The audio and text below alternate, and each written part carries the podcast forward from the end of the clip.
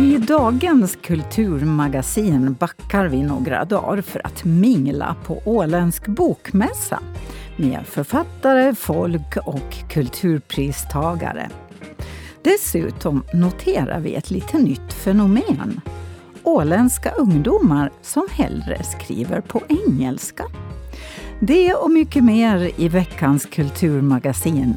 Jag heter Tua Åström.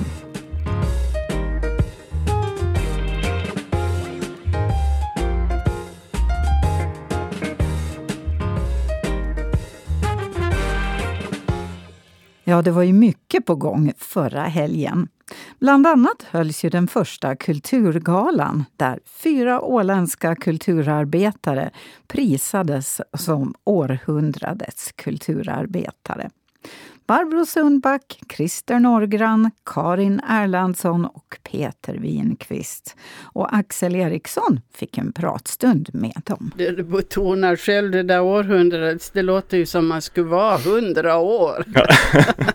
Att lite sådär att, pretentiöst kanske det är. Jag menar, det är ju många som inte kan få det som har levt under dessa 100 år. Men det är givetvis väldigt... berörande, och det är en stor ära att få ett sånt pris. Mm. Så att jag är väldigt glad, och jag vill bara säga det att det är ju många jag har samarbetat med, att jag kan ingenting göra ensam av det jag har gjort, utan det är tack vare att folk har haft tillit för mig och varit med på mina galenskaper. Jag tänker ibland att hur i herrans namn kunde styrelserna i Katrina gå med på att mina förslag med operor på ett sånt här ställe som Åland, det är ju dyra riskprojekt, men det har ju gått bra. Så att Christer Norrgran jobbat hela livet för kultur i alla former, främst musik, Marie-Hans ungdomsorkester till exempel. Vad tänkte du när du fick det här priset? Ja, tänker man då, oj då, att nu blir det ännu mera krav. Nej, jag skojar. Men det där var så att beröm så ökar prestationsförmågan ganska mycket faktiskt. Och det är inte alltid så bra heller, men i den här åldern att bara ta på sig mer och mer. Men det har gått bra, och jag är jättetacksam och ödmjuk. Och det är ju så att om det inte finns, i det här fallet kanske då ungdomar som vill spela, så behövs inte jag heller inte. Jag hade ju ingen aning om att jag ens var nominerad då. Och sen när man läser att det var 80 personer som var nominerade och över 100 som var nominerade sammanlagt, så visste man förvånad, men också glad förstås. Karin Erlandsson, mångfaldprisad författare, både vuxen- och ungdomslitteratur. Vad tänker du när du får den här utmärkelsen? Nej, men det är klart, precis som Christer, det är klart att jag blir oerhört förvånad. Inte går jag och tänker att jag ska få pris heller. Går och väntar bara. Ja, precis. Nej, så jag blev väldigt glad, väldigt förvånad. Och också faktiskt fick det mig att känna, för att jag är ändå inflyttad på Åland och jag har bara bott här i 17 år. Och jag har lite kanske känt mig lite utanför, men på något sätt det här upplevde jag som en bekräftelse på att jag hör hemma här. Vår relation är ömsesidig. Det är inte bara jag som är förälskad i Åland, utan jag kanske också. De kanske lite tycker om mig också. Och så. Åland har accepterat dig. Ja, Åland har accepterat mig. Det blev lite så. Så jag är väldigt glad och hedrad. Peter Wingqvist, keramiker, formgivare, kulturdebattör också omnämndes du som i nomineringen. Vad känner du? Ja, det där sista tycker jag att det är väl så att jag har varit ganska tystlåten den här sista tiden. Det var ett tag när det var het luft och man var med, men är man 80 plus så då får man ju också inse att det mesta har blivit gjort redan. Det är inte mycket nya projekt som man tar tag i, och med det i backspegeln så känns det enormt fint att få ett sånt här erkännande. Det sa Peter Wingqvist, en av 4 stolta och överraskade mottagare av titeln Århundradets kulturarbetare. En bra bit äldre än vår 100-åriga självstyrelse är biblioteksverksamheten i Finström som i år fyller hela 150 år.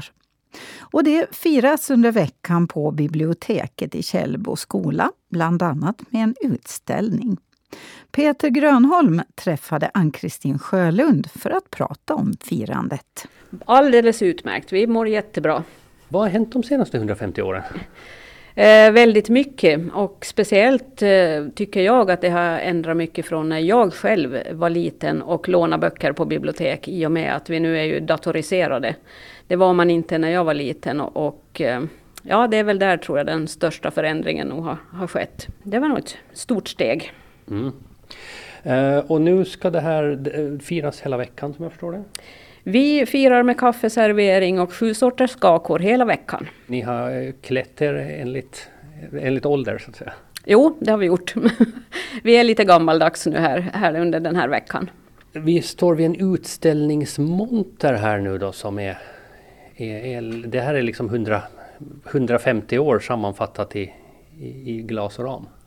Ja, det är väl kanske till och med lite mer än så. Det var ju 1872 som det här sockenbiblioteket bildades, och det var lokaliserat på Norrgårds i Svartsmara, och sen så flyttades det till folkskolan i Markusböle 1884, så det var väl där någonstans det börjades. Men sen fanns det ju den här FB von Knorring som redan innan dess hade köpt in böcker och bedrev lite låneverksamhet, och vi har ju en unik samling med böcker från just det biblioteket som inte lånas ut men som finns med i vårt system i datan. Ja, de är verkligen unika som jag förstår det. Ja, enligt vad vi har förstått så är det sådana titlar som inte finns någon annanstans än här. Inte ens i Sverige har de de titlarna som vi har här. Men det är ju ingenting som vi lånar ut så här, utan det får man nog, vill man titta på dem så får man nog hålla sig här. Jag tänkte att det här biblioteket har ju säkert hunnit flytta liksom ganska många gånger under 150 år, men det blir inte så många gånger då? Från 1930 så fanns det utlåningsstationer lite här och där. Nästan i alla små byar, och då använder man ju de här hyllorna eller skåpen som vi ser här. Det är ju som en liten bokhylla med handtag, och en del av dem har till och med den här luckan fram till som var till och med låsbar. Och där hade det rum då några få böcker, och de här flyttar man väl runt då antar jag för att inte samma by skulle ha samma titlar hela tiden. Och oftast var det väl då någon i varje by som hade hand om det här biblioteksverksamheten då, och hade det här lilla lådan med böcker hemma hos sig. Så att hela biblioteket var liksom mobilt på den tiden? Ja, så var det. Det sa Ann-Kristin Sjölund. Utställningen Bomarsund i retrospektiv från konflikt till samtidskonst visas just nu i Helsingfors vid Franska institutet. Det är Galleri Skarpans och Ålands kulturhistoriska museum som har satt ihop utställningen. Leila Cromwell-Morgan Lönnroth. Jag blev kontaktad helt enkelt, och jag tror att det hela började egentligen när vi skulle fira Åland 100.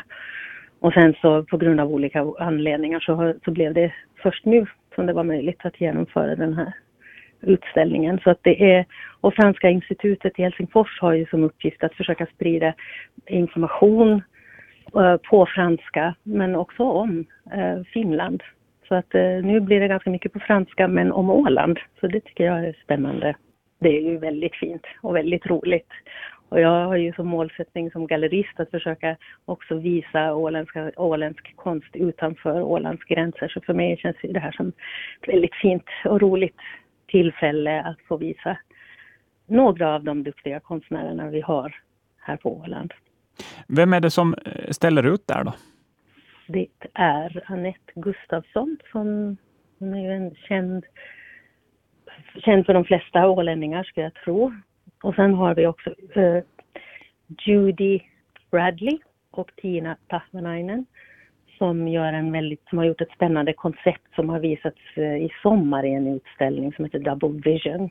Och en av de delarna i den utställningen som råkar handla om Bomarsund bad jag att få ta med mig. Så det har jag. Så det är både foto och sen är det också då Judys fantastiska keramiska skulptur. Bland annat en som ser ut som en kanonkula. Och sen har vi Kylja Tokur Eres som har också fotograferat och tryckt på sån här saltprint som det heter. Som är en gammal traditionell typ, ett sätt att en saltteknik för att framkalla bilder på som började användas redan i början på 1800-talet. Mm. Som är får en spännande salt- och silverskimmer över de här verken från Bomarsund. Det berättade Leila Cromwell-Morgan Lönnroth som intervjuades av Dan Sjöblom. Och utställningen kan ses fram till den 9 december. Punktligt som klockan är det nästa onsdag dags för ännu ett nummer av Sjöhistorisk årsskrift. Det 34:e i ordningen. En tidig julklapp som många sjöbjörnar och historieintresserade säkert ser fram emot med förväntan. Heidi Viktorsson. Eller jag har i alla fall upptäckt en liten trend här. Det är ju många som gärna gräver lite i sin släkthistoria. Det var nästan som att det kändes att under pandemin kanske det var någonting som många började fördjupa sig lite i. Och så att vi har ju fått mycket sådana uppslag just att man berättar ett sjömansöde, en släkting, dagbok, brev. Brukar mycket vara sådana här källor som har använts då. Så att mycket sånt material så märker man att finns där ute. Mm. Det blir ju nästan det blir väldigt äkta och autentiskt när det också blir familjeberättelser som kanske till och med berättas av en familjemedlem i långt senare leden. Jo, men det blir ju det. Det blir ju på ett annat plan. Det finns de här känslomässiga banden också. Och det är ju, de här förstahandsberättelserna är ju otroligt viktiga källor också. Det är viktigt att spara för framtiden tycker jag. Att det är ju där man ser där den personen som kan berätta hur det var på riktigt. Att arbeta till sjöss eller det här livet som var på den tiden. Hjälper ni till att liksom bearbeta texten och så att säga korrekturläsa och hjälper till helt enkelt? Absolut, och det är mycket det som mitt arbete som redaktör går ut på. Förstås måste det ju finnas en sammanhängande berättelse och så här, men vi gör mycket. Om vi ser att det här är något som vi skulle vilja att skulle publiceras och den behöver bearbetas, så ger vi mycket hjälp. Dels hur man kan disponera om den, men sen jag konkret så gör nog mycket redigeringsarbete när det kommer till språket och korrekturläsare. Det brukar min september och slutet av augusti och början på oktober så jobbar jag heltid med att göra det. Jag tänker, Ålands sjöfart, den är ju väldigt traditionell. Den här tidskriften har ju sett någorlunda lika ut genom alla år. Finns det tankar liksom i ert arbete att man kanske kunde förändra liksom någonting här, eller är det så förknippat med traditioner att man inte vågar överhuvudtaget tänka tanken? Ja, det är en riktigt, riktigt bra frågeställning. Det finns en tradition kring den här årsskriften, absolut, och den har haft sitt samma format här år efter år, men vi tar tacksamt emot din frågeställning och jag ska ta vidare den till publikationsnämnden. Det är ju olika sätt man kan tänka där, men vi ska se, kanske här någon gång i framtiden så. Men sen vi har en väldigt trogen läsekrets som du nämnde här inledningsvis.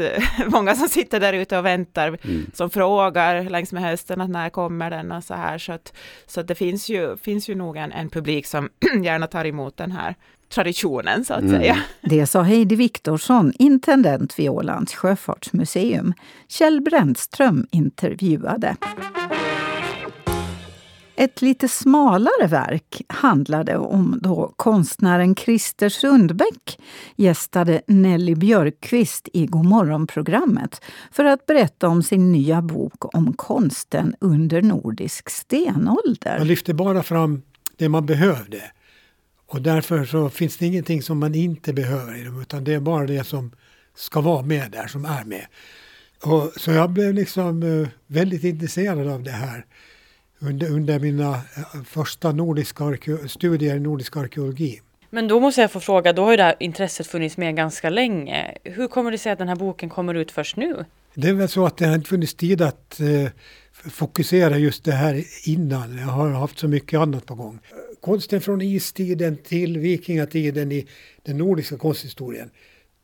Så om den nordiska konsthistorien omfattar 5 band till exempel med 500 sidor vardera, alltså 2500 sidor, då är det bara de första 20 sidorna i de här banderna som tar upp det här med den allra äldsta konsten. Så det är liksom bara några sidor. Det tycker jag är så fel. Så det är liksom ihoptryckt oförtjänt mycket. Och det förtjänar alltså att få en bättre plats. Man förtjänar att studera det med konstvetenskapliga metoder också, inte bara med arkeologiska. Och arkeologin har liksom kidnappat konsten därför den är så bra reklampelare för deras vetenskap. Men om du kortfattat då skulle beskriva för en potentiell läsare, vad kan de hitta i den här boken alltså? De kan hitta en konstvetenskaplig beskrivning av den allra äldsta konsten i Norden från istidens slut till början av hällristningarna, de första hällristningarna. Det sa Christer Sundbäck som håller på och jobbar på del 2 i samma tema. Mer böcker ska det bli nu då vi backar tiden till den gångna helgen och en iskall lördag då den åländska bokmässan gick av stapeln. En mässa som i år var ett resultat av samarbetet mellan Ålands litteraturförening och Ålands fredsinstitut.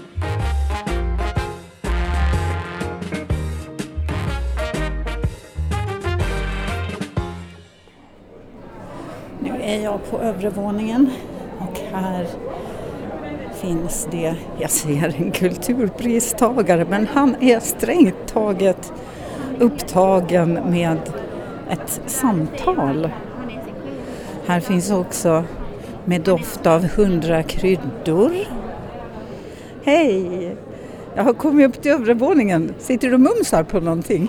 Ja, jag har just ätit soppa här. Ja, men det är bra. Man ska äta som man orkar. Ja, de har jättegod svartrotssoppa. Vem är du? Liss Lindvall. Och du sitter här. Vad har du med dig vid ditt bord? Det är jag och Mercedes som säljer vår bok med doft med 100 kryddor. Som handlar om 100 inflyttade kvinnor som har fått berätta sin historia. Hur det är att komma till Åland, varför man har kommit hit, vad man har offrat och vad man har gett. Mm.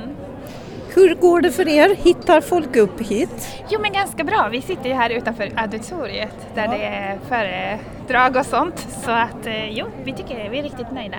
Har ni hunnit prata med någon besökare eller kommer de bara förbi och tar sig en bok och vill ha en påskrift? Nej, men det är faktiskt det som är roligast, att det är många som kommer och pratar så, och berättar saker om också, eftersom det handlar om inflyttare så är det ganska många som har berättat om deras historia, hur de kom hit och sådär. Och sen som frågar om boken och ja, det är riktigt bra. Mm. Vad ger det dig att vara med på en bokmässa? Ja, men det är nog den sociala kontakten. Jag tycker det är roligt att träffa mötena. Mm. Och så tyckte jag det var intressanta, jag har varit på någon där inne och lyssnat så det är också intressanta diskussioner. Tack. Jo. Hej Peter Wingqvist. Hej. Jag måste ju säga grattis först. Tack.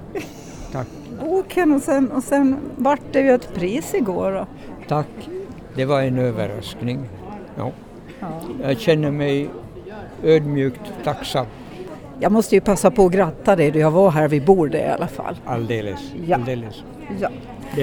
Det här är ju ett område som är alldeles nytt för mig.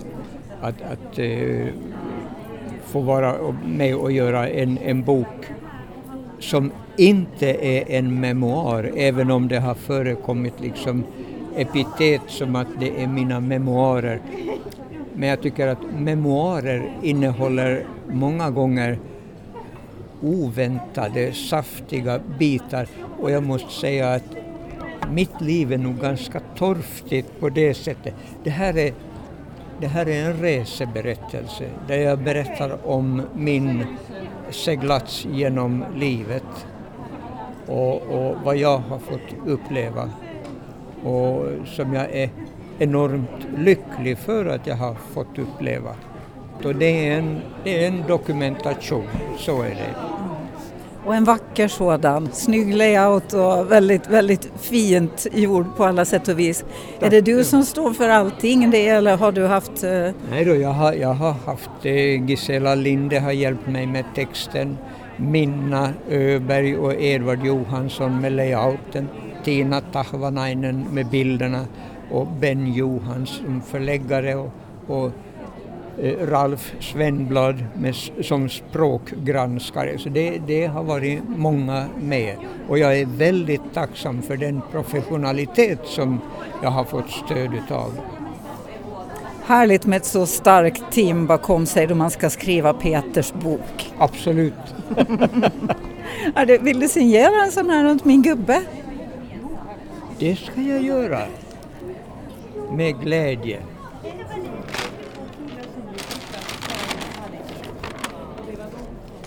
Så, tack så mycket. Det är jag som tackar. Ja, nu är jag tillbaka egentligen vid det bord där jag började. Hos Liv Wenzel. Det var en där uppe som sa att det känns som att det är lite folk. Hur är din känsla? Jag tror att det har kommit folk i lite klungor sådär. Så det har varit mer och sen blir det lite färre och sen kommer det fler igen. Det har varit ett flöde i alla fall.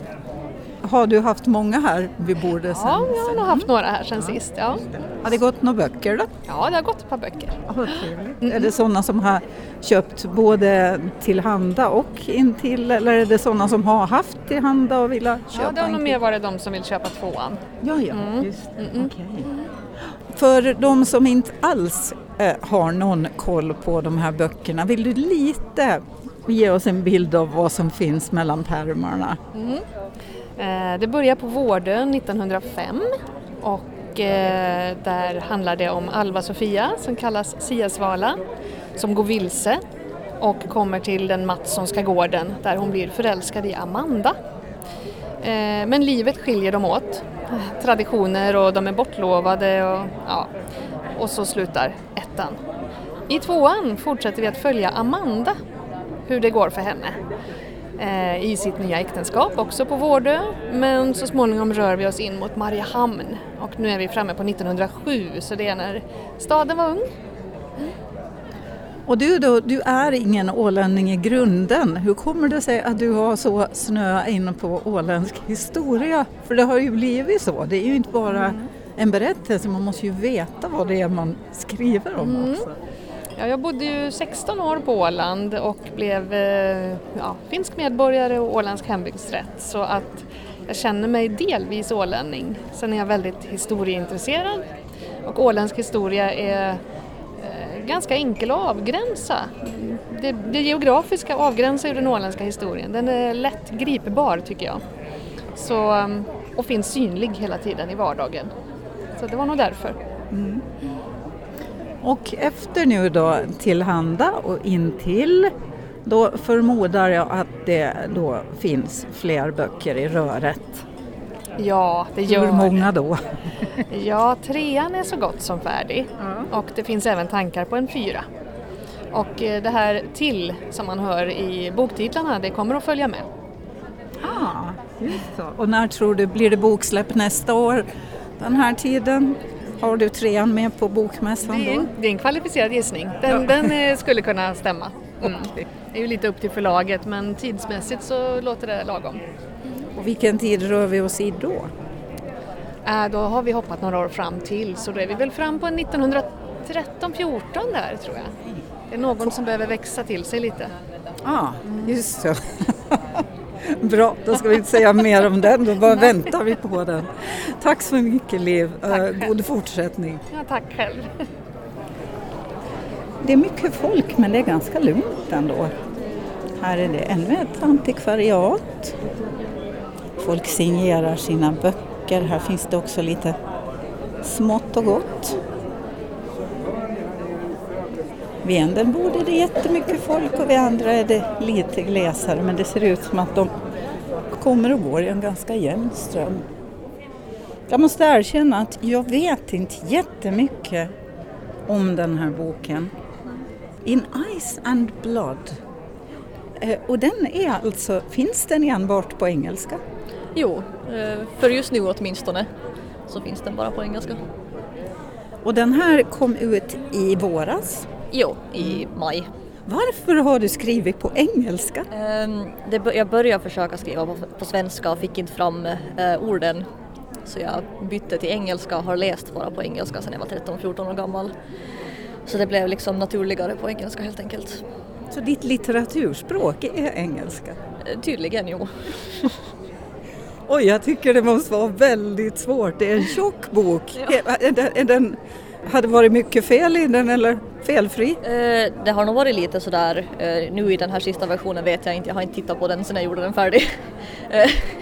Men det är klart att det blir saker. Men jag har folk som läser igenom och hjälper mig hitta sakerna som jag missar. Oftast är det sådana små fel som bara när det går snabbt igenom som det blir problem med. Mm. Det är alltså en fantasyberättelse? Jo. Vem är din målgrupp? Ungdomar? Ungdomar, jo. Någonstans mellan 18 och 25 är väl sådär vad den är räknad till. Men sen brukar jag säga att man kan läsa vilken typ av böcker man vill när man vill. Så att på det viset kan man läsa den om man är 100 och man kan väl läsa den om man är 13 eller 14. Ja. Är det här en bok då som kommer att komma på svenska? Eller är det så att nej, du skriver bara engelska böcker? Jag har försökt översätta den så I nuläget så tror jag inte att den kommer på svenska. Men vi ska se, det kan nog hända att det blir någon gång i framtiden att den blir översatt. Mm. Men är alltså åländska ungdomar bekväma med att läsa enbart på engelska? Jag skulle säga det, jo. Ja. I min omkretsgrupp åtminstone. Det brukar alltid vara så att då en författare är klar med en bok så har hen redan nästa en bra bit på väg. Är det samma sak med dig? Jo, i princip. Den andra delen till serien så är på gång. Den är i redigeringsstadie så jag jobbar på med den som bäst. Okay. Hur många delar blir det? Det blir 2 i den här. Sen kommer det troligtvis flera som utspelar sig i samma värld men med andra karaktärer. Och vad heter uppföljaren då? Kan jag inte riktigt sådär... Är det inte riktigt klart? Det är klart, men jag ska göra en reveal i eftermiddag har jag tänkt. Ikväll någon gång på min Instagram. Så det där berättas enbart på Instagram? Det blir lite så nu, jo. Inte ens fast det här sänds på måndag? Ja, då kanske jag kan. Jag menar det. Mm. Ja. Om du håller det hemligt. Jaja. Så uppföljaren så heter In Starfire and Smoke. Nu känner jag mig lite privilegierad. Ja. Jag fick reda på det där först. Ja, men lycka till, Vanja. Ja, det blir spännande att följa din färd genom de engelska böckerna och se om det någonsin kommer på svenska. Säkert kommer. Kanske det. Eller så inte. Ja, man vet aldrig. Tack. Tack så mycket. Här händer det saker vid det här bordet också. Nu har jag kommit ner för trappan här. Så att jag inte bara håller mig uppe bland utställarna. Var har jag hamnat nu? Jag heter Elina Komolainen och jag har då skrivit den här boken. Det är så här en poesisamling. Den här? Ja, den här. Den här, men i min värld brukar böcker ha perm och så. Ja, den släpps nästa vecka. Alltså den är inte 100% klar ännu. Nej. Så är det här liksom manuset? Man kan säga så, det är liksom en prototyp. Kolla. Men nu hittar jag ju en människa till som skriver på engelska. Ja. Varför skriver du på engelska? Jag tycker det är enklare att uttrycka mig i det. Plus att jag läser bara på engelska. Så. Jag pratar just med Vanja där uppe som ju skriver på engelska också och har en helt annan känsla för det språket rent litterärt. Men då är det uppenbarligen samma sak med dig. Ja, skulle man kunna säga. Hur länge har du skrivit? 2 till 3 år. Så boken har jag liksom skrivit dikter under 2 till 3 år och sen så har jag liksom sett att de passar ihop så då blev det en bok. Hur gammal är du? 17. Den heter alltså, vad heter den? Alive. Alive heter den. Och vad handlar den om? Alltså det handlar liksom om mig i olika tidpunkter på mitt liv. Under de här typ 2-3 åren då så har jag liksom har det hänt massa grejer och jag har liksom skrivit ner för att processa liksom. Så det är lite sån där soul searching. Ja, man skulle kunna säga det. Och så blev det en bok. Ja. Och den kommer ut nästa vecka då? Ja. Mm. På eget förlag? Så Book for You. Liksom, vi har ett UF-företag tillsammans i skolan. Mm. Och då ger vi ut boken då. Mm. Det är inte alla som gör så. Nej. Sätter det som ett UF-företag och sen kör man. Ja. Vill du läsa lite? Någon av de här dikterna som du själv tycker om här. Du behöver inte läsa hela men en liten del så att man får en känsla. Den här. Så den heter Your Shadow. Din skugga alltså. Mm. Hope I get to meet someone nice and fly to a place where we can meet again and fall into space. Where we get to be ourselves. Now we're sitting here in the sunset, wasting away our time. There is nothing better to do. Första stycket. Ja, och den är ganska lång, den dikten. Ja. Vad känner du inför den här dikten? Jag tror jag skrev den här när... för jag har ju flyttat från Sverige. Så jag har massa vänner där. Och jag har en kompis som jag saknar speciellt mycket för jag har känt henne i 9 år. Så de flesta dikterna kanske kan eventuellt handla om henne. Jag saknar dig i boken. Ungefär, den är ju dedikerad till henne också. Ja, då så. Är det länge sedan du flyttade från Sverige? 5 år sedan. Lång saknad. Ja. Ja, men är inte poesi lite så? Att det är där man kan uttrycka de känslorna? Jo, det är i alla fall så jag gör. Ja. Du har en kollega här i ditt UF-företag som inte säger ett skvatt. Vem är du? Jag heter Linda Petrova och jag har illustrerat bilderna och omslaget till boken. Vilken väldigt snygg och enkel. Är det tusch? Nej, vi har gjort det i en digital app på hennes iPad. Enkla bilder som är baserade på dikterna. Mm, en tekopp med en skugga. Ja. Det passar ju jättebra det. Like a cup of tea, it all has to come to an end someday. Sooner or later, it doesn't matter. That's the way it will be. Follow the silver line to the end of time.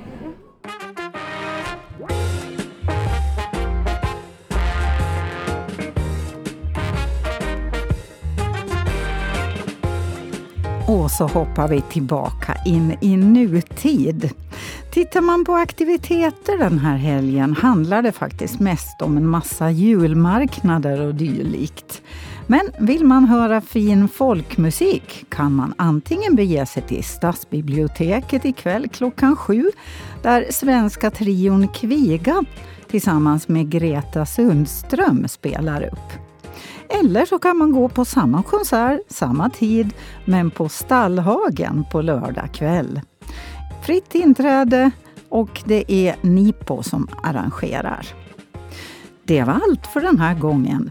Ha nu en fin lilla juls- och adventshelg.